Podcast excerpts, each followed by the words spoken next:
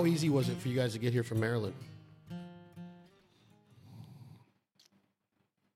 I mean, we got on a plane. It wasn't very hard. It, was a 10 hour flight. It's a little challenging, but uh, got a good night's sleep, and we're here. So you're being a smartass to start this deal off right away. Is it because you're tired? That's kind of a dumb question, really.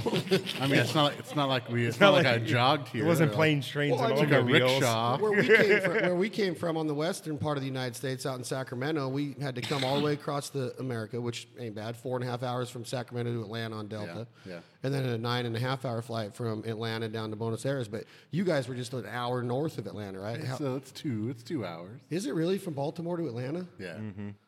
What was it like to sleep on the nine and a half hour flight? Because I don't know what that feels like. It was Yeah. pretty amazing. It, it was great. To have an actually. Waking up for to breakfast was pretty great.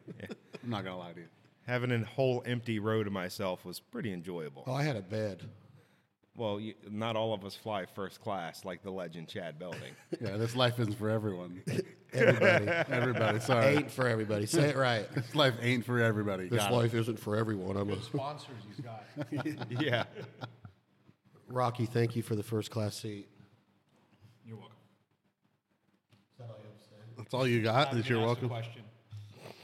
No, but for real, you guys, this is another episode of This Life Ain't For Everybody podcast. I'm your host, Chad Belding. Today we are joined live from Argentina Duck Hunting Adventures down in the province of Buenos Aires, Argentina. We're chasing ducks, lots of different species of ducks. We got into them today, hit the century mark on our first day out, shooting the Benelli Ethos and the Benelli M2s, 20s, and 12s. And speaking of Benelli, two of the guests today are George Thompson. He is a director of product and product development for Benelli USA. And JP Fisher, I'll let him give you his official title, but I know it is the director of the independent and chain sales, I believe. Is that correct, JP? And then you got it pretty much as director of sales and channel management. So you can help me figure out what that means. That means that you hold the remote, Yeah, so nobody can have the remote. that's true. I do hog the remote. We also have the host of Dead Dog Walking that used to be on the Sportsman's Channel. Now it's on This Life Ain't For Everybody TV, available on YouTube. Clay Belding. hello. hello. He's down here. And the man in the myth, the legend in his own mind, who will not quit texting and checking his social media right now is Rock Merlot from Merlot Waterfowl and California Waterfowl Association, getting ready to, to be the chairman of the board? Vice chair. Vice chair. So, guys, we're going to have a heck of a podcast live. We thought we'd come in here and just drop a little bit of knowledge on our first couple days of travel down to the southern America, South America, Argentina again. But for real, I mean, if a guy wants to come down and, and extend his hunting season, you always hear about guys extending their hunting season, and it's usually it goes from duck season, especially if you're a wing shooter, it goes from duck season to spring snow goose depredation all the way through the end of March into the middle of April, sometimes even in the beginning of May, and then it's turkey season across most of the United States. And now it's July, and I'm talking July 15th, and we're shooting ducks in 30 degree weather. I mean, were you guys prepared for what we saw this morning, JP? No way. I, you know, hundreds of ducks coming in and all different species. In the middle of summertime, you're just not ready for it mentally. It was pretty pretty neat. Yeah, that's what I got out of it is like I can't I couldn't driving out there Rocky kept saying this is exactly how California looked 50 55 years ago down by the Butte Sink and and and the different places that he grew up hunting as a kid with his dad Larry. And if you think about it, you know, development's not here. It's just farming and there's not a lot of money here. Yeah, right. So when I was talking to Monty, the owner of Argentina Duck Hunting Adventures, I was saying, so you go out and have to compete with a bunch of locals. He says they don't hunt, and I said, why? They just don't like. it? He's like, no, they can't afford a shotgun. They can't afford ammo. So think about that. You have this this resource right here with all these ducks, and the locals cannot flourish off of it or even participate in it, and it makes you really humbled by what we have going on in the United States with you know agencies and conservation groups such as Cal Waterfowl or DU or Delta, whatever it is. You get new people involved. We have a chance. You know that that that that was kind of cool to hear that, or not hear, but to, that made me feel like, hey, in America, we don't have that issue. We get an opportunity to hunt. And George, talk a little bit about that. How how vast this place is, and how big it is, and the access that we have. It's just it's unbelievable seeing how much country there really is down here.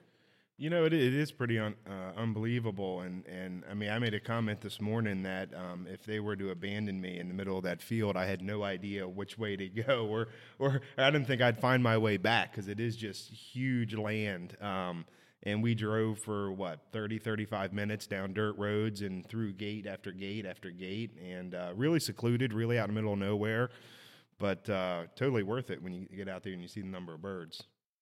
Yeah, and it's. I want Rocky to talk a little bit on um, on on this little next subject. But Rocky, talk a little bit about what you were what you were seeing out there and the way it was making you feel. Because to go from hunting a place as historic as the Butte Sink, which is kind of the heart of duck hunting, in my opinion, in the Pacific Flyway, the rice country of California, the Butte Sink, all of the historic duck clubs down there. You and Monty are actually both members of duck clubs in the Butte Sink. Is it bringing back memories, or does it make you like want to come down here and, and, and be a part of this this like how it used to be the, the glory days of duck hunting in California? Yeah, it was like I that feeling this morning when we were going out in the dark and that witch grass and the tules and the just the little potholes that you're driving around in the fence lines um, and these gates. I mean, like you said, we were going through gate after gate. There are no locks on them. There are no um, no hunting and trespassing signs anywhere. Um, and the grass is just kind of wild on the road edges. Um, and then there's these just these indentions all over um, that have this natural pond look like appearance. Um, and there's just ducks sitting everywhere. I mean, you're driving by them, you're looking at them off to the right, you're looking at them off to the left. Um, they have their little upland game running around on the road. There are hawks sitting on the fence lines. Um, and there's nobody out there. I mean, all day today, you know, out in uh, thousands and thousands of acres that we are in, we saw one gaucho on a on a horse, you know, come by and check his cattle, And heard zero shots. and No heard oh, there, you heard no shots. I mean, you're not going to hear a shot. I mean, so uh, this does it takes me back to takes me back to when I can kind of basically remember my early days at Llano Seco out at the Mallard Ponds with my dad. You know, I was seven years old, eight years old out there, and it was just open rangeland like what we saw today. The cattle, all the cross fencing, um, the little indentions of tule ponds here and there, ducks just in every, all, some type of a bird species in every one of these ponds. Um, and it was as far as you could see. I mean, and that was a Spanish land grant ranch.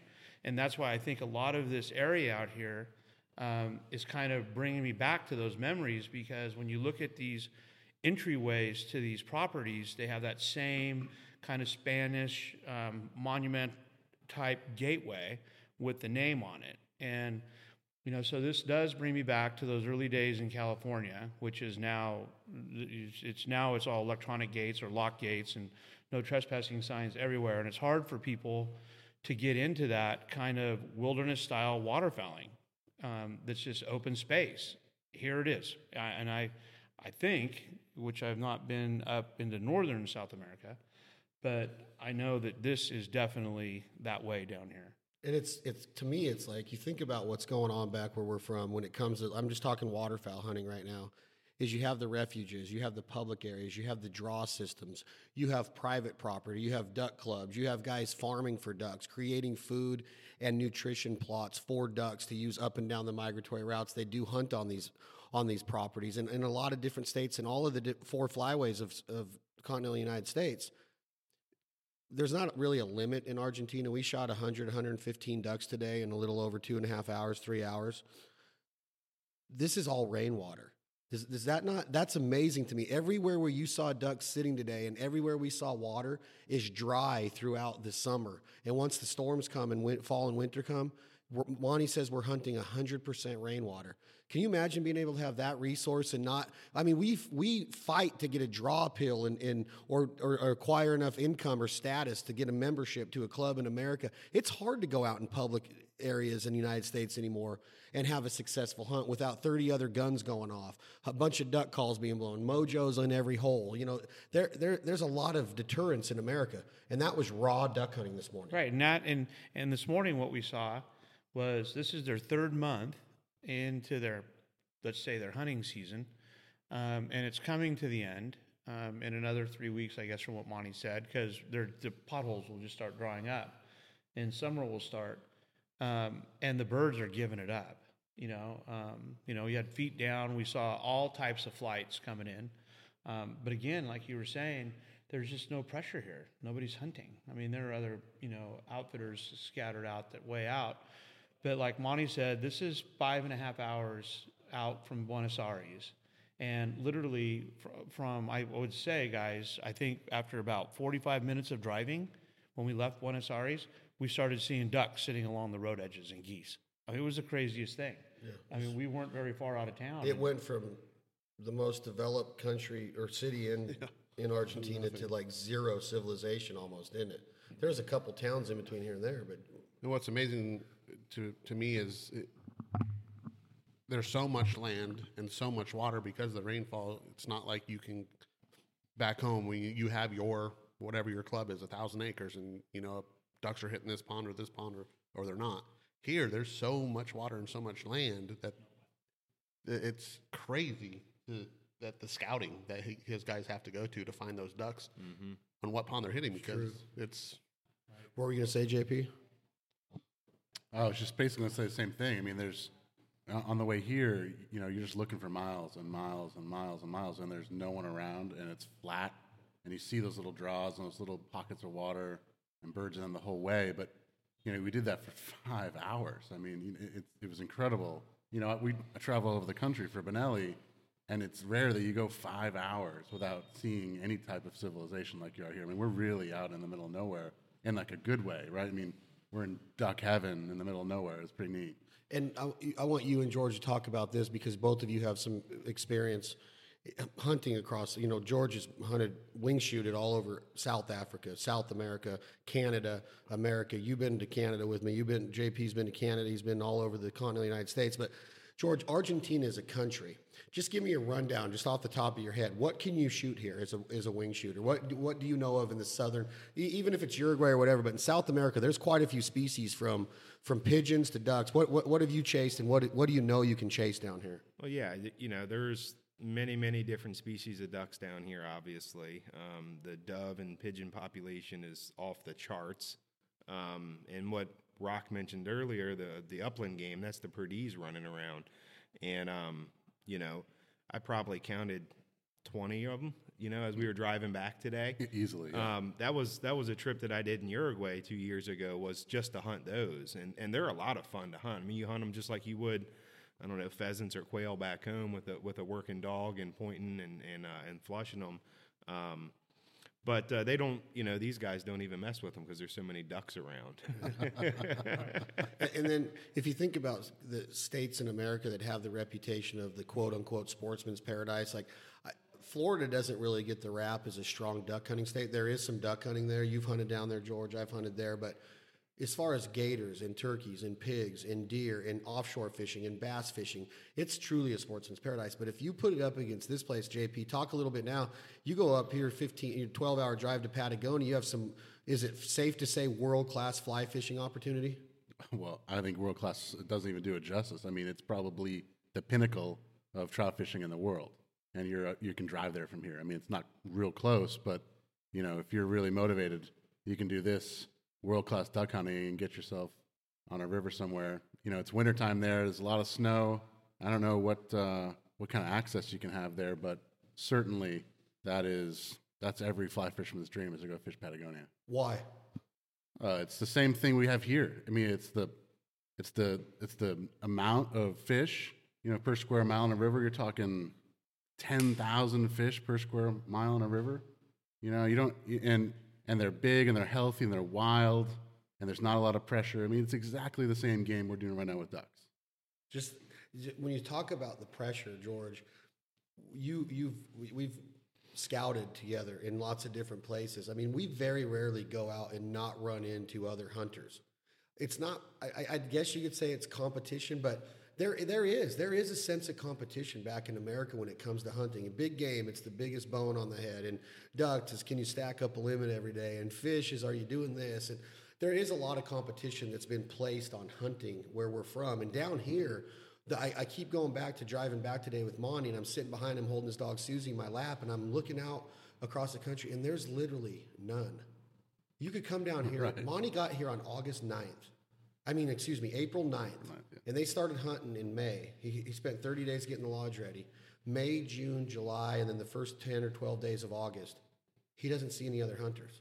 Mm-hmm. just has to ask permission. And his, one, I, he was saying just his partner, Segun, Segundo, has lived here his whole life and knows a lot of these people. So it's just a matter of Yeah, Segundo's the master guide. Yeah. here it, here it is, and just be respectful to my land. And their commodity is the is the vaca, the cow. So as long as you keep those there's a lot gates of cattle. gate, gates shut and you respect their cattle, they'll let you hunt. So And you noticed we, um, you know, which oftentimes in California, these guys get lazy. And what happened with back then, um, when gates arrows started getting locked, guys were leaving gates open. You know, they have so much cattle down here. I mean, five hours of nonstop cattle herds we saw. right. And I mean, every gate's shut, but no gate has a lock on them. And as we went through the gate and out of the gate, even if we were only through the gate for four minutes, five minutes, we didn't leave the gate open. They locked the gate right, point. right behind us. They- and that kind of respect goes a long ways down here. But if you look around, I mean, in all the towns that we went through, on the roadways that we were on, we saw no police. And then when we asked Segundo, I mean, is there cops around here? And he goes, no, no, not too many. Well, is there ever a problem? No, no, no, no. There's no problem in the country. Um, only problems are in the city. And so they live out here and things are left open. I mean, our stuff is safe. You feel safe around here. The people are, you know, very nice. I mean, it's not like going to some other remote places um, that we've been to where you have to lock everything up. You know, you, you're not, you don't feel safe. You stay inside. Just look at our friends that all go through Vegas hunting and their stuff gets broken into there. You know, and all their guns are ripped off. Um, this here, we just, I mean, it's nice out here. And that's the reason why I started by asking you guys that question on how difficult or what did it take to get here is that it's not much. No, it's not. Like if you can afford it, and let's talk about breaking the price of it down. Monty said if you're economical flyer and you get a coach seat, you can get one for eight hundred dollars round trip to come down here. And then you pay you, you can go on their website at argentinaduckhuntingadventures.com and look at the packages that they have. But if you save up and you come down here and you get to experience this, it's July. it's June and July, guys. We came from 105 degrees in Chico, hmm. California. I've been at the lake every weekend, every Friday, Saturday, Sunday with my daughter and Ch- Clay and Chase and the family. And we come into this and we're hunting ducks. And to me, that's that's really that's a cool cool ass feeling that we're together again. We've been to Canada, we've been all over continental America, and now we're together again in South America in Argentina. Hunt beautiful ducks too. Those rosy bills are sick. yeah, they're neat. They're neat. They're way cool. And what's- they're smart? They're, I mean, it's They're not- very smart. I mean, yeah, they were sitting there picking us off earlier, and um, you know, we had to go do some blind, you know, We adjusted. readjusted. We got them. Yeah, because they were picking us off literally. I love I loved how how much experience we had in that blind today. And we sat there and had overcast with little wind. And in America, you very rarely even want to go out duck hunting in those conditions. Yeah. And then the sun comes out, but by that time we're like, well, let's cover up. We're like, hey, let's, you know, they're picking us apart. Well, with no wind and clouds and, and no shadows or anything, they just sit up there and pick you apart. a duck is a duck. Yeah. They acted like Yes, ducks when South that American sun came ducks. out and that wind blew. That just shows you that everything that we talk about, about sunshine and shadows and hiding and not underestimating the knowledge and the vision of a duck and being covered and concealed the right way, not taking any of that for granted and making sure that you cover all those pieces of that puzzle. You saw it, George, right? You saw the difference with the sunshine came out as opposed to the clouds early in the morning, yeah? Mm-hmm. I sure did, and and uh, you know, yeah, I saw the difference, and uh, you know, uh, uh, you're welcome for covering the blind up properly. You did make the comment. I know you did. he is trying to be comic relief right now, but it is true. He did say, "Hey, let's pull some of this stuff over." And I was just la- I I wasn't focused on that because I was laughing at how poorly George was shooting. And well, yeah, we, we, we that's- shot it. We, that's low. we shot hundred ducks. We don't need to talk about how many shells we went through, do we? No, That's no. what I was- 101, I thought. That's what we the, counted. word, the word pressure was used before George. The word pressure was used as far as performing and Monty back in the truck and seeing how slow it was because of the conditions. And, Mon- and Rock mentioned how late in the season it is. We only have a couple weeks left of a three month, three and a half month season. Being the director of product and product development, and you're out there with the guns that you helped build, you helped design, you helped see from the be- beginning infancy stages all the way through now is go to market with them. The Ethos, the M2, the Super Black Eagle 3, does it amaze you still to see how they perform? I'm not kissing your ass. I'm not saying this because you're our sponsor, but we were shooting round after those barrels were hot on those Yeah. on, Well, the- on those ethos. Does it surprise you, or do you feel pressure like if one of these things jams, these guys are going to? Because I'm responsible for this partly, right? That's what, are you thinking that way? Well, of course, you know. I mean, yeah, the, the guns were hot. They were dirty. That you know, this this Argentinian ammo. I don't even know what brand it is, but It um it's dirty, you know. It doesn't shoot clean at all, and it's pretty low velocity stuff. Um, but uh, yeah, there's always a lot of pressure when the cameras are running to make sure the guns are, are running smoothly. You know, I'm pretty blessed in that um, I'm a part of the, the, the, the best shotgun manufacturer in the world with Benelli. Um, and I've got all the confidence in the world in every one of our products that we put out in the market because, yeah, um, we're, we're down here in Argentina, but this certainly isn't the first high volume shoot these guns have been on. When we were when we were developing Ethos, uh, one of the things we did was a South African high volume hunt for the uh, rock pigeons, and we were shooting thousands of rounds in a day, day after day. You know, not cleaning them anything like what these guys do. Those guns were abused badly, but um, yeah, you know, all of us have been there, right? You're, you you you work your butt off, you get in the spot, the bird cooperates, and you pull up, and the gun doesn't work right, right? That's that's like the nemesis of a duck hunter, and um, we're pretty lucky in that we put out products that generally don't do that. And when Yeah. you when you think when, when you think about the, what you just said as far as how Monty has his crew and Segundo and everybody cleaning these guns, I almost like like flinch up a little bit when I hear that. Yeah. It, it almost goes. I don't think you ought to do that because don't to me a Benelli is not to be cleaned every day, I probably ought to give him some pointers before I leave. I mean, th- those guns had way too much oil on them this morning, yeah. Um, and he almost had to shoot some of it off and, and burn it off to get them get them a little smoother. But uh, um, yeah, they do take better care of their guns than than most people do. I think. Can I just can I just jump in? You know, I, I appreciate that question, and I and I we all love you know the work that George does and the product that we get. But from like the sales side, it's funny that question isn't relevant to me because I know all the work's been done, and we go out and talk to our dealers and talk to our consumers. I have like this incredible amount of confidence that the product that we talk about is the, is truly the best in the world, and it's going to work. And that's sort of like ultimate reliability is one of our old taglines, and I think it's still it's still true. And for me, that makes my job a lot easier. You know, I don't have to talk my way around it and say, oh, we have this new fangled technology that doesn't mean anything. Our stuff really works, and it works all the time. And that's that kind of reputation is, you know, is what we rely on, what I count on. Hold on a second. Let, let this uh, Vehicle. mo- motorcycle go by if you guys. That's an urban gaucho. yeah, that's an urban gaucho going by. No, but say, let's keep saying that, James, because it is true. Is if you if you work in the position, and I and I do a lot of this for our brands, is going out and representing our product that we put out there, whether it's a TV show or this podcast or you know social media content or whatever. I can't go into a meeting with you guys at Benelli and Maryland and Tim and Tom and sit down and look across the table and say Benelli should be the title sponsor of what we do because we're the best. I couldn't do that if I didn't have the confidence like what you're saying. When I know what Clay and Tom and Tyson and, and all of the guys, Josh and the guys back home are doing, and I can take everything from a media kit to a print ad to a TV show into somebody and say and do it with that much confidence, it's it makes your life a lot easier. Oh, no doubt, no doubt. I'm so happy to have Benelli, you know, as on on the on the shirt every day because I just wouldn't want to be in anyone else's shoes. That's for sure. And then we got Rocky over here, who when I met him a couple of years ago, you know, he never had, he didn't wear bandit. He, in, he I'll, I'll, I'm not afraid to say it. He wore Beretta everywhere, and we've turned him.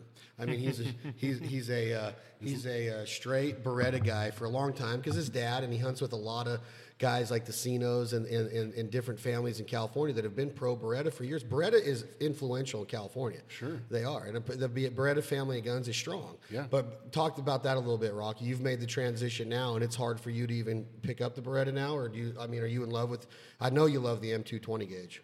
Yeah, well, no, I, I did when I when I got a hold. I I'd always had a, a Benelli Super Black Eagle, and but I was just so used to shooting that the Beretta and that feel. And then when we got into the goose hunting heavy, you know, about eight years ago, seven years ago, we started shooting the SB1 uh, with the three and a halves, and and that was just the go-to gun for the geese. Um, and then when I met you, I was still shooting that, you know, my 301. But then I got my hands on that M2 that day. You and I and John Carlson were in the blind. Yeah. And I shot that eight for seven in front of you. Um, Eight for seven. yeah. You shot eight birds with seven shots. No, eight shot, seven birds. Eight for seven. that I was would be thinking seven for eight. Yeah, seven birds for eight Yeah, shots. yeah, Eight for seven. yeah. Just sounds like better. just like you said, eight for seven is way better. Yeah. So- I was impressed for a second. Yeah. I was like, damn, he No, no. no, I mean, what? I'd never held the gun. Oh, right. I right. mean, it was the first time I ever held an M2 20 gauge in my hand. So what you're saying and it is was you like shot it was a- made for you. and You it was shot a it was just it California felt. I mean, it was that it was in that that the one out at Rancho Esquon, and Yeah, it was a tough day. The birds weren't committing, and they weren't working, and it was they were skitting us, and and then it was at the end of the hunt, and Chad goes, "Here, shoot this and finish out," and it was like bam, bam, bam. It was really quick, and and then after that, it was it was over for me. I, I just the M2 was my go-to gun. And then last year, I got my hands on your um, the Benelli Waterfowler 20, which, in my my opinion, is probably the best duck gun that's on the market today. That gun is sick, and uh, I held that today. I shot um, your guys' uh, 20 gauge, and it was. I mean, it was. It, even though I just had shoulder surgery, it was light and it was a good fit for the day, and the action was quick. Um, the ducks, these ducks are they're are very fast. fast, ducks. Yeah, I they're mean, They're, they're not like a mallard or a pintail coming in. Um, these ducks come in, they lock up, they drop their feet. But I'm telling you right now, they they're they're doing 40. like a canvasback. Yeah, they need a long runway to land. they do. Yeah, they, they need a long runway. They're not divers. They're they're they're puddle ducks. Well, and they turn so quick and they're gone, right? And they they're gone. Looks like they're set up and their their landing gear's down, and then they see us, and then you, you blink and they're gone. Right, and we- we said most of the day Yeah. we were calling the shots too late. Yeah, we're shooting the birds going away. Yeah, Chad was calling the shots too late.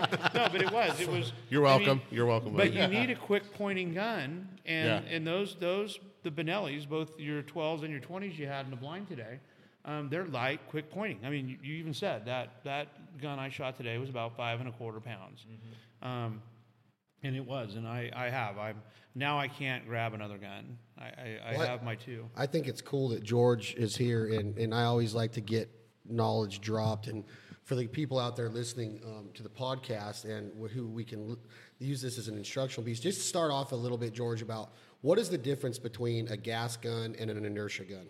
Ooh. Uh, That could be a whole podcast.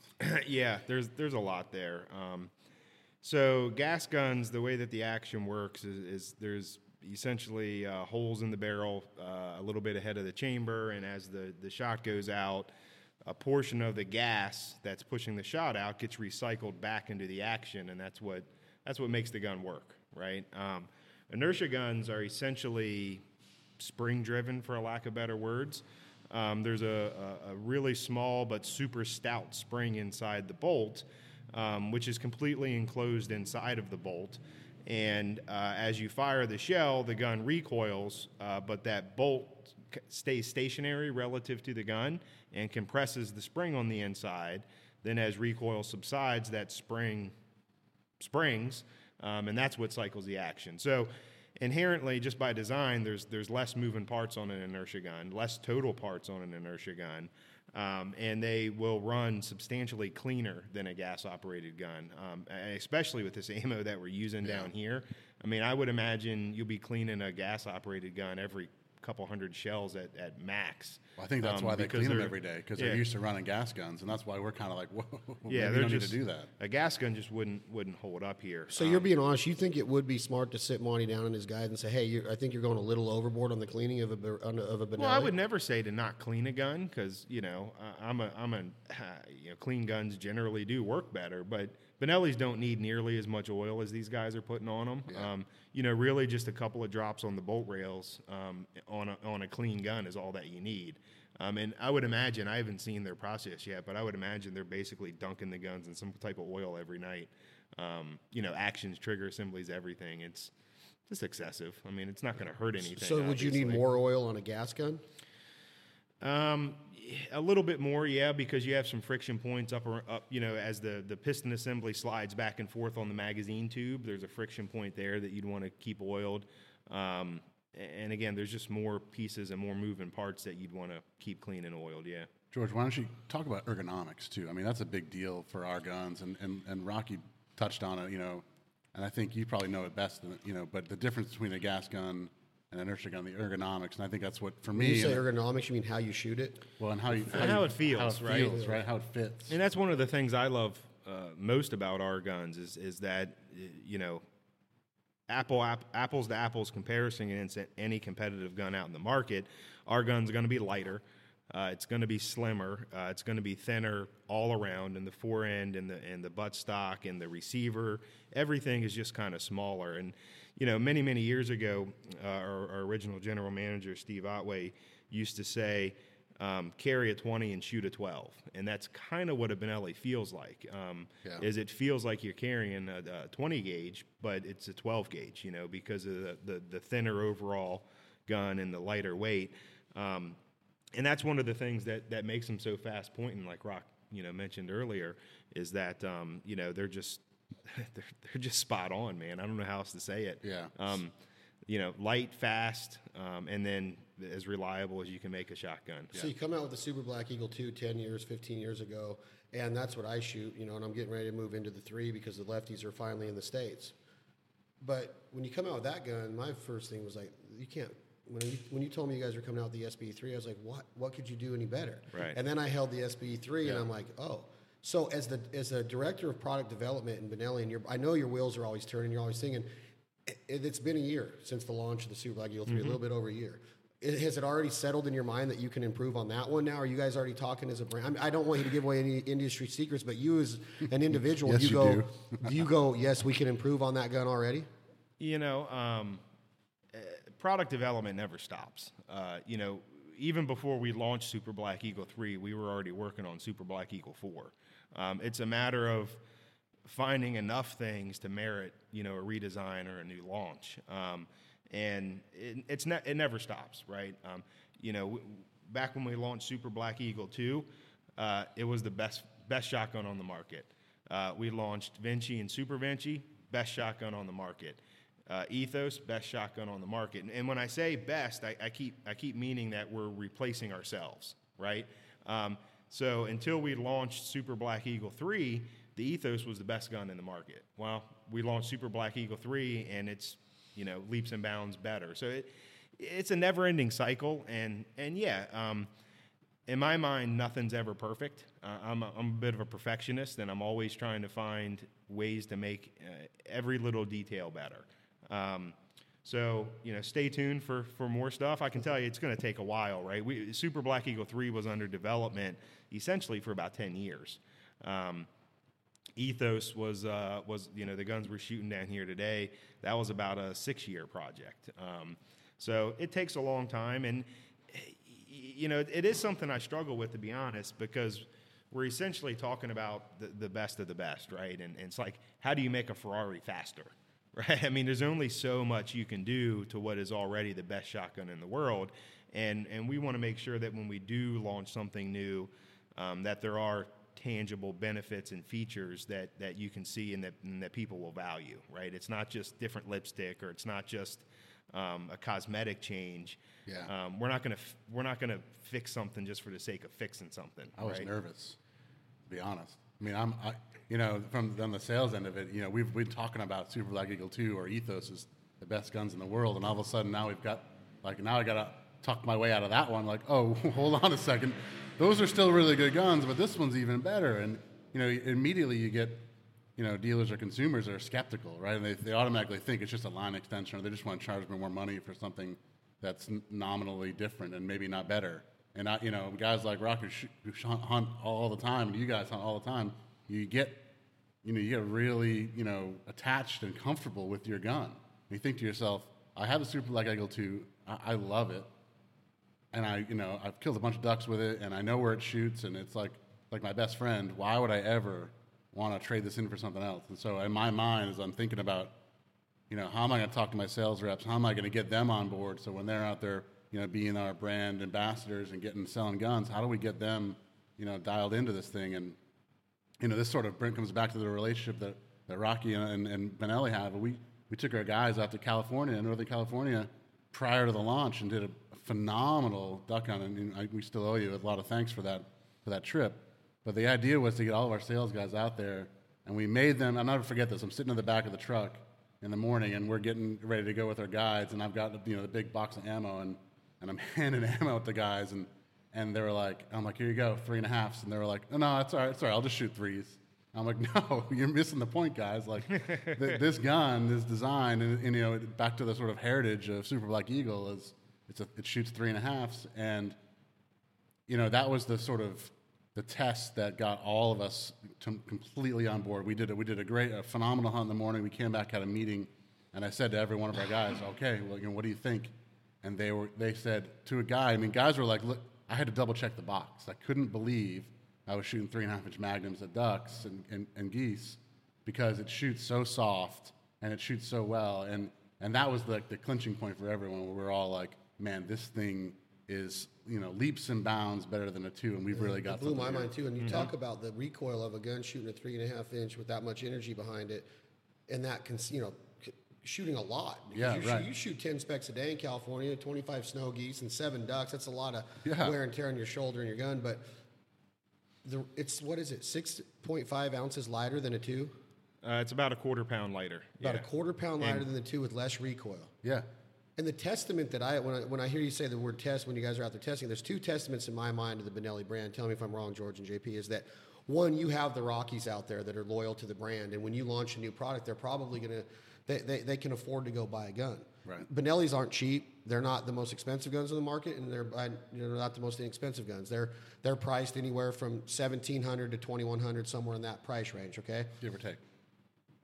how does a brand like Benelli get the 18 year old kid to buy in to the Benelli lifestyle, the Benelli quality, the reliability? And that's the other testament to Benelli is that kids are like, you talk about Burning Man. You have all these rich people that go to Burning Man and they can afford a ticket every year. And Burning Man's a big festival, or Oh, big, yeah. any music festival. Then you got these kids that save all year to, to nickel and dime that ticket together, but they're going to go to that concert.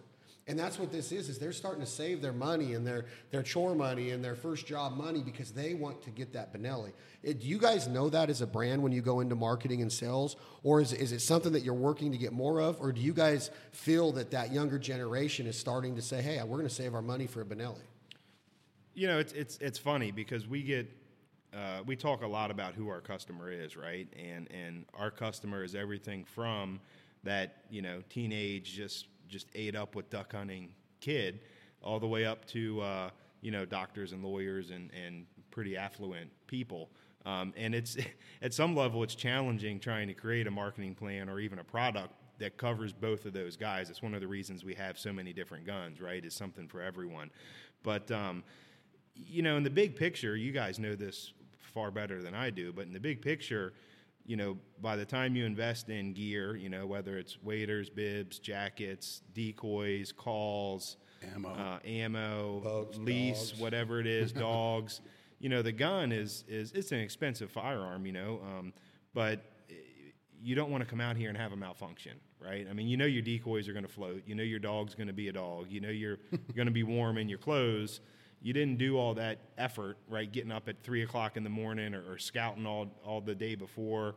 Get up, drag everything out there, set it all up to have your gun not work, right? I mean, these guys, the guys you're talking about, these these you know younger guys, the kids, if you will. Um, that are just ate up with the duck hunting, they're, they're buying the best tool for the job, is what they're doing, right? That's why they buy your gear, right? Because they're buying the best tools for the job. They want to have a pleasant experience. Uh, and at the end of the day, uh, they know that it's a value to buy one of our guns that's going to work forever versus you know some other brand that they're going to replace in a couple of years because they've just they've, beat it against the tree because they're so agitated with it you know? But we work really hard at maintaining that you know aspirational status, right? I mean, we we take really a, a bunch of pride and, and a lot of care in that Benelli brand, and and you know, I'm not just saying this because we're sitting here with you guys, but that's the reason why we this all exists with you and Bandit and the Fowl Life and the whole thing is, you know, as a group, and you know, we really take care of aligning ourselves with the right people, the right brands, and so that you know, like the, the example you use where that kid is, you know, saving up his chore money to buy a gun.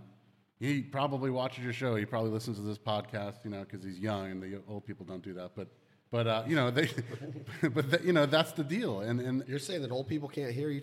What? birds out left two on the left but we take we we Rocky really just flip me off.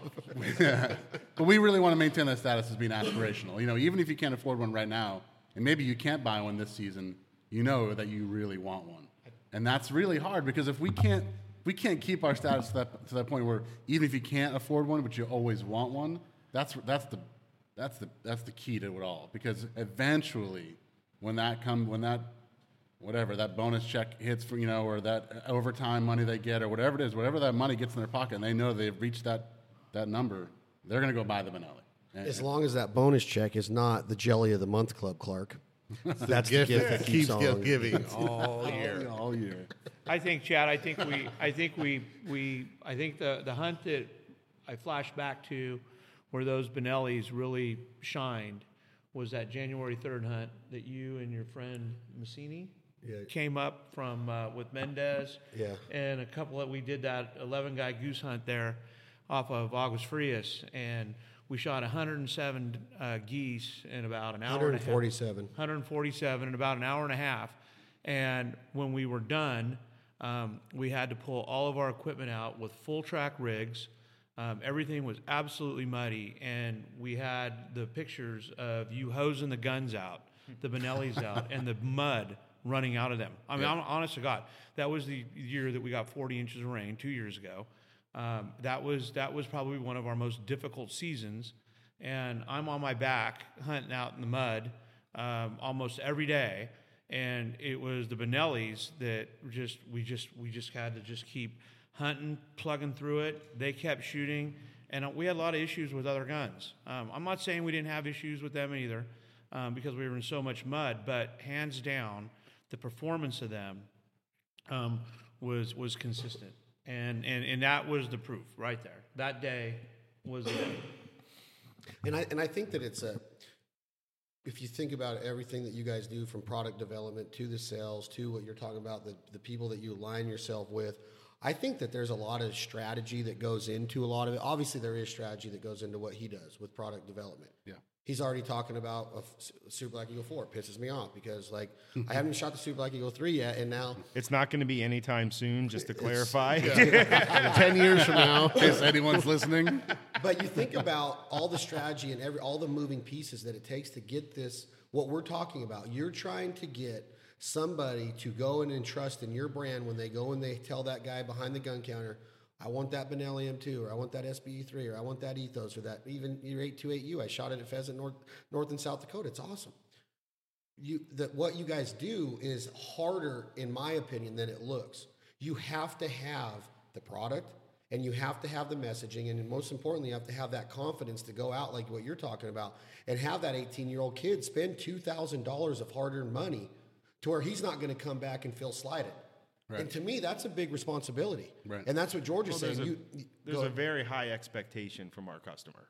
You know, they, they, the the products are expensive. We don't hide behind that. Um, and frankly speaking, people expect them to work, and they, they darn well better, you know, um, because of the high expectations around it. Yep. Um, but you know, even with all of our marketing and messaging and, and, and all the different stuff we do, um, you, you know what, what our what our best sales tool is for any of the Benelli products? to shoot it. It, it's guys like Rock, you know, that firsthand experience and telling his friends, you know, hey, I bought a Benelli, you shouldn't buy anything but a Benelli. And it's that 18 year old kid that bought one and then tells all his buddies how awesome it is, you know, and he, and he's laughing at them when their guns are malfunctioning in the blind. Or, he's cleaning up all their birds. right, right. I mean, that's that's really the the, the, the, the secondhand testimonials, you know, of our actual customers are, are what I like to see and what I like to hear about. Um, and that's really one of the most motivating things to me is just knowing how many people, um, perhaps it was a stretch for them to buy one of our guns, whatever it may have been, but but just to, to, to, to hear and see their, their their results and how happy they are with them afterwards. Well, that's what I was. I was going to say. I was, that's what I was going to say. Exactly that point before you jumped in is growing up, we weren't affluent at all, mm-hmm. and I remember going hunting, whatever it was, chukar hunting, sage hen hunting, and a very little duck hunting growing up. We were, you know, doing western stuff out in the sagebrush. I remember guns always, you know, having my dad having to come over and take barrels out because a shell was stuck or whatever it is. You, you know, you get so frustrated. And that first time where you get a gun that you go, holy crap, I went a whole day or a whole week or a whole month, whole season without having to do anything. Not a single malfunction. Yeah. it's it's like it makes you a believer. And on the other side of it is that we, sorry, Rock, but we we have a lot of people that will, I don't know if they're quote unquote haters or what, but they'll call in or they'll write in and say, must be pretty easy to shoot a two thousand dollar gun when they give them to you for free. It's easy to tell somebody that it's the best gun in the world because they're paying you to say that. And you hear that a lot in advertising and marketing and messaging is is how how uh, um, authentic is Dale Earnhardt Jr. when he tells you to drink Mountain Dew? Are they just giving him millions of dollars, or does he really believe in, in what Mountain Dew does for him? is LeBron James really know that if he couldn't be the same basketball player in a pair of Adidas as he is in Nikes? You know, this whole endorsement deal, this whole brand, this whole type of marketing with celebrity or what endorsements or, or ambassador endorsements or people you might go out and give a discount to a gun to or a rider like Skip Knowles comes down and he shoots a Benelli and you guys have a friendship and you might give him one on the side. He writes an article. That's not how it is. These guys are writing about Benellis because they're coming out here and they're putting them through this testing. We're, we're hunting 100 days or more a year in all different conditions, from the hottest days to the coldest days to the driest days to the wettest days to the frozen days. It doesn't matter that Benelli performs. So it, I, I want to make sure that people understand that, yes, we are a partner to Benelli. We do have a partnership and a sponsorship with Benelli but we truly believe in the product because we couldn't do what we do and produce what we do if we were cleaning guns most of the hunt or our guns were malfunctioning most of the hunt. And to have that confidence when those mallards come in, George, in North Dakota with Jordan Sargent, and we're laying, you were there, JP, and we're yeah. laying under four or 500 mallards, and I know you wanted to kill me because I didn't call the shot the first seven flocks. But when they finally do it, it and you do get that opportunity to eh, enjoy, to witness and experience that spectacle, and you pull up and your gun clicks, that's when you go, oh, you know, you just, yeah. and with Benelli, you don't have it. Nope. You don't have it. And that is the testament, what you're talking about, that, that Rock was talking about with that goose hunt, is that when those specks come in and you know how, you, how hard you work all season, you work, you, you know as duck hunters, you work all throughout the off season on your calling, your decoys, your dog, your dog training, your boat, your motor, your tune-ups, everything that goes in to being a good waterfowl hunter, a passionate, loving waterfowl hunter that respects the birds ethically and morally. And then you go out and you get to witness that maybe once a year because we go through a lot of days where you don't get to witness it. And when it happens and your equipment malfunctions because it's not the right equipment or you didn't take do the due diligence in your process of picking it out, that's what we want to get through in our messaging is we've been there and done it in every condition, and Benelli has never let us down. Well, and I'll speak for George here. I'm sorry, but I, I know we both agree. Equipment malfunction in a moment like that is completely unacceptable for us. Yeah. I mean, it's totally unacceptable, and that's why, you know, that's why Super Black Eagle Three was a 10-year project, right? I mean, we're not going to put a gun out there just to launch it to make money on some sort of marketing campaign and and and worry about the, the you know if it works afterwards. You know, we I know that George and all his his team and all the people that work on it. I know I know it because, like I said before, when we go out to our dealers and we talk to our consumers, I, that I I'll go back to the question you asked before. I don't think about that because I have the greatest amount of confidence that when someone says, "Oh, well, I had this one issue with this Benelli once," and and and when that happens, I'm like, "Really? Send me the gun. Send me the gun. We'll take a look at it, and it's probably something very simple and we can fix. I mean, I want you to get that gun in and back out in your hands and go shoot it to prove prove to that person that it was an anomaly, right? That that, that never happens, and if it does, we're going to take care of it in a, in a, in a moment's notice, and we're going to take care of the customer as if they're the best customer in the world every single time. But you know, we don't just make guns to make guns. We make guns to a higher standard, and and sometimes it takes longer. You know, people were clamoring for Super Black Eagle three for a while, and I'm sure, and George, I don't mean to talk for you all the time, but there's a lot of pressure on the, those guys to get stuff into market, you know, and people are saying, oh, these other companies are coming out with new products and we're falling behind, and we're like, well, you know, let's not get crazy here, but but they're not going to succumb to that pressure just to make a gun. They're going to make a gun that that meets that Benelli standard without fail, and that's I think that's really key. Yeah, and I to have that confidence in what you do, to go out and you know your livelihood depends on that our livelihood depends on on us being able to go out and perform yeah. and, and show this cherished lifestyle of waterfowl hunting. And I think Rocky lives a cherished waterfowl life. He's getting Rico and Joey in, and he's always bragging about the tw- the M2 20 gauges in their hands. And, and, and women he introduces to the outdoors. Those testaments that give everybody the confidence to give it to their kid. Rico, go out and shoot this gun. Clay, let's chase shoot shoot the M2 20 gauge, you know, on coyote stands you have all of these different situations that you could pick any gun that you want, and then you got to go out and, and uh, provide for your family by what George is providing for his family with with that with yeah. that product development. To me, it's like it's a no-brainer in my opinion to have Benelli. And here's a cool testament about Benelli is that Andy McCormick at, at Legacy Sports, Legacy International, Howa rifles and Escort shotguns, and they were our first sponsor Back in 2008, Andy believed in us. They were a local company in Reno, Nevada, and when I took him the idea of the Fowl Life and and and showed him what we were doing, he's like, "Oh, we'd love to have escort behind that." And then I sat down with Christy Gates and George Thompson in Houston at NRA, and it was time for us to do something because we were growing. And, and I went to Andy, and I was I didn't know how Andy was going to react because we were friends. We were tight friends. We went hunting together. We ate lunch together. We did everything together. And I went to him. You know what he said when I told him? I said, "Hey, Benelli's like it was interested." He goes, he goes, "You'd be an idiot not to do it." And I go, "What do you mean?" He goes, "Because that's Benelli. That's freaking Benelli." He goes, "If they want to fly their flag with you guys," he goes, "I'm shaking your hand and saying good job. That we're proud that we were a part of what you're doing, and now Benelli's replacing our guns." That that was a big deal to him, and he still talks about that when I see Andy. Is that that was a big deal for him to see. It was Benelli. We weren't just going out and chasing a check from a different shotgun. We were going to Benelli. We were going to be partnered with the best waterfowl and all-around shotguns in the world, and that that's a cool testament, in my opinion, that you have this guy that makes his living in guns as your competitor, and he's like, he goes, I, I would, I don't even want to sponsor you guys anymore. You got, you, you'd be a dummy to not go do that deal. Yeah.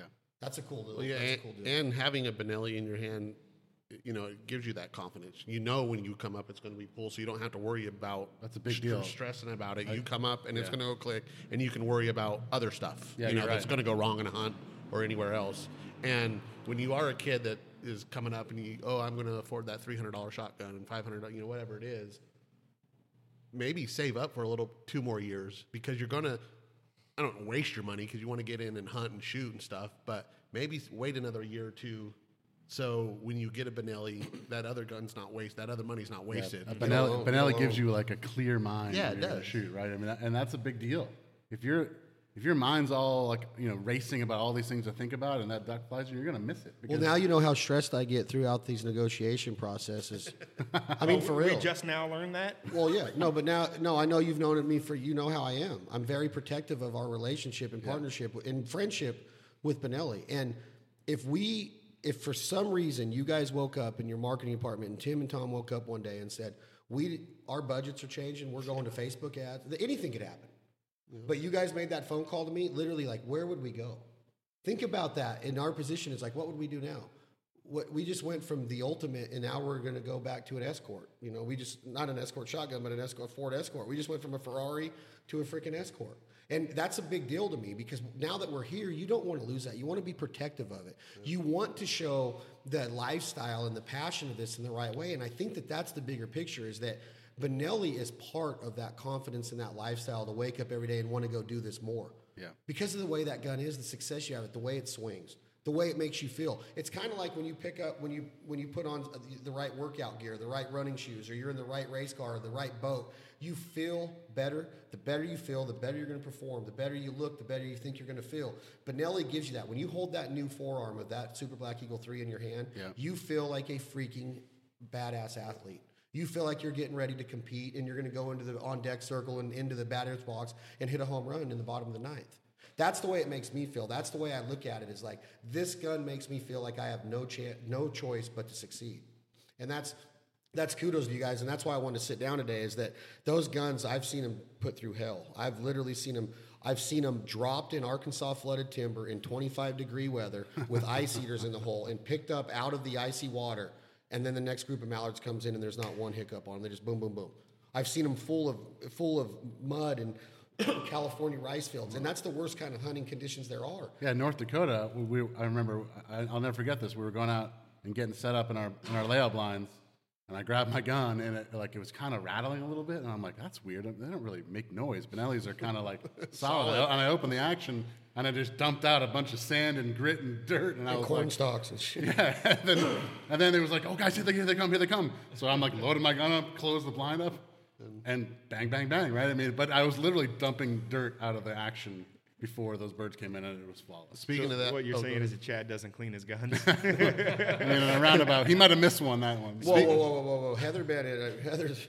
Sorry, Heather. I know you have a married name now. She's married, but Otis Technology is our partner in gun cleaning, and they have everything that we need for cleaning guns. But I'm always talking to Heather about like, I, I like that gun. I like that. Uh, not you know that used feel of it to where you know when you have a Benelli and it's shooting perfect for you. I don't want to change things a lot. Yeah, and yeah. they make they make products like the dry lube that I'll have in my blind, like in the pits in Colorado where dirt's falling all over you all the time. Rocky was there with me last February.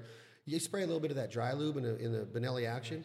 It's boom. It's dead on right again. You don't have to do a whole lot yeah. to a Benelli. I'm not saying don't take them apart and and and No, have no. maintenance with them, but I don't think that you need to go to the extremes that these guys are down here to I cleaning agree. a gun. Yeah, and, and my point wasn't that you guys don't clean your guns. I'm sorry, but it was the fact Yeah, that don't be talking smack. But it was the fact that, that it worked. That it worked, and it worked, and it, and for the rest of the day, I didn't even think about it. you know? How many times today? Sorry to change the subject a little bit. Did you only shoot three times, thinking that your gun only had three shells in it? Because Oh, down here you oh, can put Oh, five. several. Every time. Yeah, it you took pull up me- and go boom boom. Oh, I don't, Every no, time. I, I got I got three more shells I could shoot. Yeah, it took me a while to figure that one out. It's three shots. You're so mentally designed for that now. Well, think think about the the the responsibility now and the safety of hunting. When you come down here and you spend as much time as we do in the field, and at the end of that third shot, that action stays open. You know, it doesn't matter if the safety's on or off at that point. The action's open. There's no ammo in there. Yeah. Well, at this point, you could, le- you know, you're thinking your safety can be off. Your action's still live, right, with another round in there. Yeah, You have to you have to understand, like when you're coming down here, going to different places to hunt, they don't have the same laws that we do in America. You don't have to have you don't have to shoot steel down here right. right? You you don't. There's no plugs. in There's those no guns. plugs in the guns. I mean, you can load up that magazine with uh, kind of like spring snow goose season. I mean, these Benellis don't shoot that many unless there is a. You know, you have we had four shots today. I don't know what you guys had. Did you guys have four or five? Five. You had five in the twelve you had- gauge ethos. Yeah, you were using the M2, which is Had the uh, M2, which is three four. and one. Three and one. Ethos is four and one. Yeah. So that's why, and I was still shooting more ducks than you guys. So that's kind of a. well, of course, in your mind, you were. Yeah. So, so we we get down here and this lodge. I mean, it's kind of like I don't know what how to how to like describe how it stands out in the in the ruins that we're at.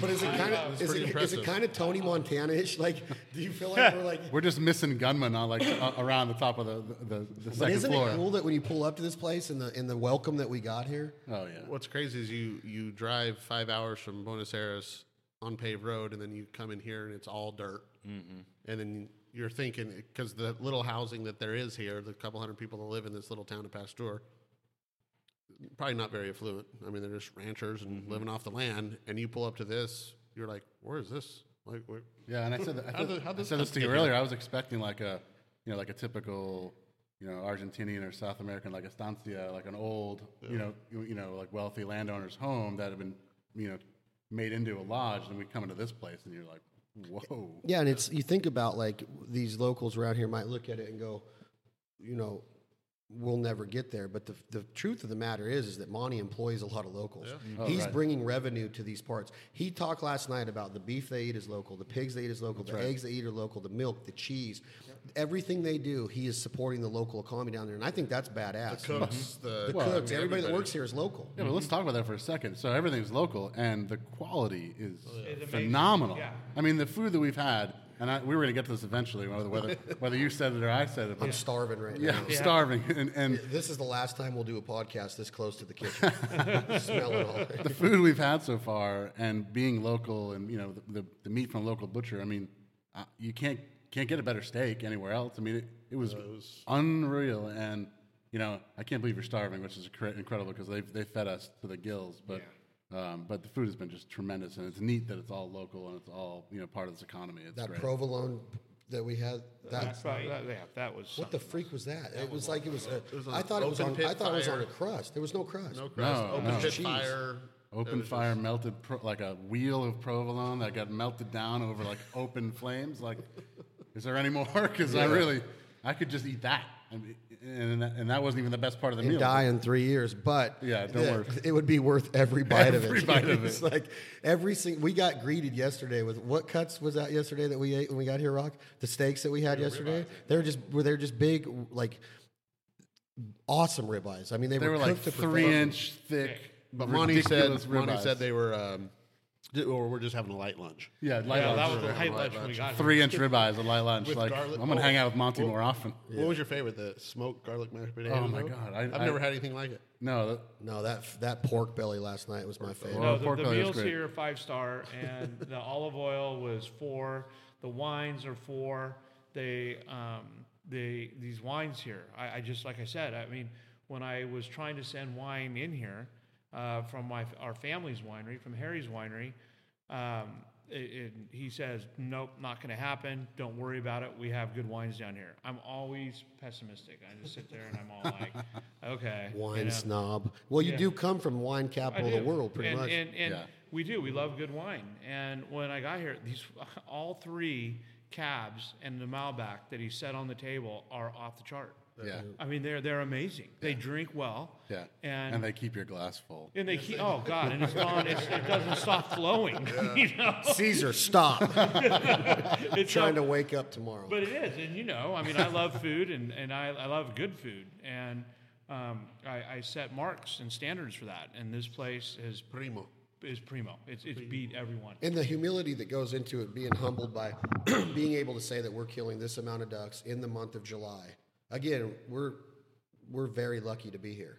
And I think that whether you can afford it or not at this point in your life, I think that you owe it to yourself to, to, to get on a destination trip like this and come experience what we're talking about. From when you walk in here and Caesar greets you and calls you amigo, he means it. Like they want, they're friends with us. When I gave him that Oakley beanie this morning, he freaked the freak out. I mean, he was like, "Oh my god!" and he hasn't taken it off. Yeah, yeah. you know, he's wearing it like he probably sleep in it. You know, but that's what I'm saying is that this this is a, a, a test of humility of like I'm trying not to take any of this for granted because we do get to go and hunt some awesome awesome spots. And October will be here before we know it. You know, we'll be killing geese in next month in August in, in North Dakota. Yeah. Like I, I'm trying to soak it all in in these drives and really take into what we, we have a black lab. Susie's in my lap. It's 100 degrees in Chico, California, and we're killing 100, 115 ducks in a couple hours in Argentina today. Yeah. And I think that that's really what the gist of this whole conversation is that the passion that you guys have for the product development, the passion that Rock has for his operations, almonds and wal- almonds and walnuts, and his farming and his waterfowling in California and what Clay does in the predator market and his kids and, and what I do with the Fowl Life and Banded and, and how it's all come together for one reason or another it gelled and now here we are sharing friendship and camaraderie with the guy Monty Baldwin that graduated in 1970 from Worcester High School with my dad. They were best friends in life until my dad passed away and now Monty's been affluent enough and, and um, successful enough to be able to come down here and do this and afford us the opportunity to, to bring Fowl Life and Benelli and Merlot and, and Banded down here. Well, that's awesome. I was going to comment on this earlier. As the guy who's trying to get here, I mean, like you said, eight hundred dollars for a plane ticket, and yeah, you got to pay a daily rate to to Monty. But if you think about it, you're all the gas you spend all all year going public hunting. If you are able to go th- to a couple states and try this, I got my buddy said ducks were here. I'm chasing the migration here. You're spending a ton of money to go shoot. Eh, for the average guy, maybe 200 ducks a year. I don't know. But you, I bet you that's high. I mean, that's a lot of ducks, right? That's a lot of ducks. That's So so you- I'd say 25 is probably an average in America. But you, Average you up, save up, maybe. save up that money, and you're going to come here and shoot ducks for a 10 year kind of. yeah, you're going to shoot a decade's worth of ducks. And, And But again, it's different. We got to make sure that we the messaging is different because it's different. It's not going out and calling and turning a group of mallards. yeah, it is, you're right. It's different. It's a different form of hunting. Electronic calls. It's a different form of hiding. It's a it's a, a different way of hunting that we're doing here. Yeah. It's more of what we're, the camaraderie, the the experience, and that and that's what we preach. Is now we're at a South American duck camp, and we get to experience exactly what we do around that fire in Arkansas. In just a different way, with Right. new friends that don't even speak English. Yeah, The- right, the, language right. barrier down here is it's bad. Yeah, I mean, it's- you, it's you- serious. It's serious language barrier Yeah. down here. I mean, my my little bit of Latin-based Italian knowledge is not even getting me through here. They look at me like, "Shut up." no, we do a lot of hand gesturing. and gesturing.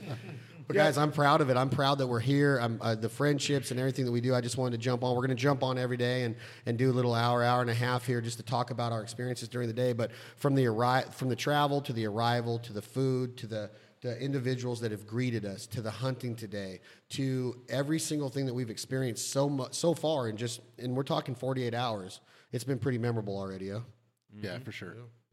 So I think that tonight, I think the, the wine glasses are already set up. I can smell the aromas coming off of the spit and the pit and the f- barbecue and everything that they got rolling. It's the, the, the ways they cook down here are amazing. It's, it's really an honor to be able to eat like this. This Life Ain't for Everybody, live from Argentina, Argentina Duck Hunting Adventures, Monty Baldwin, good family friend.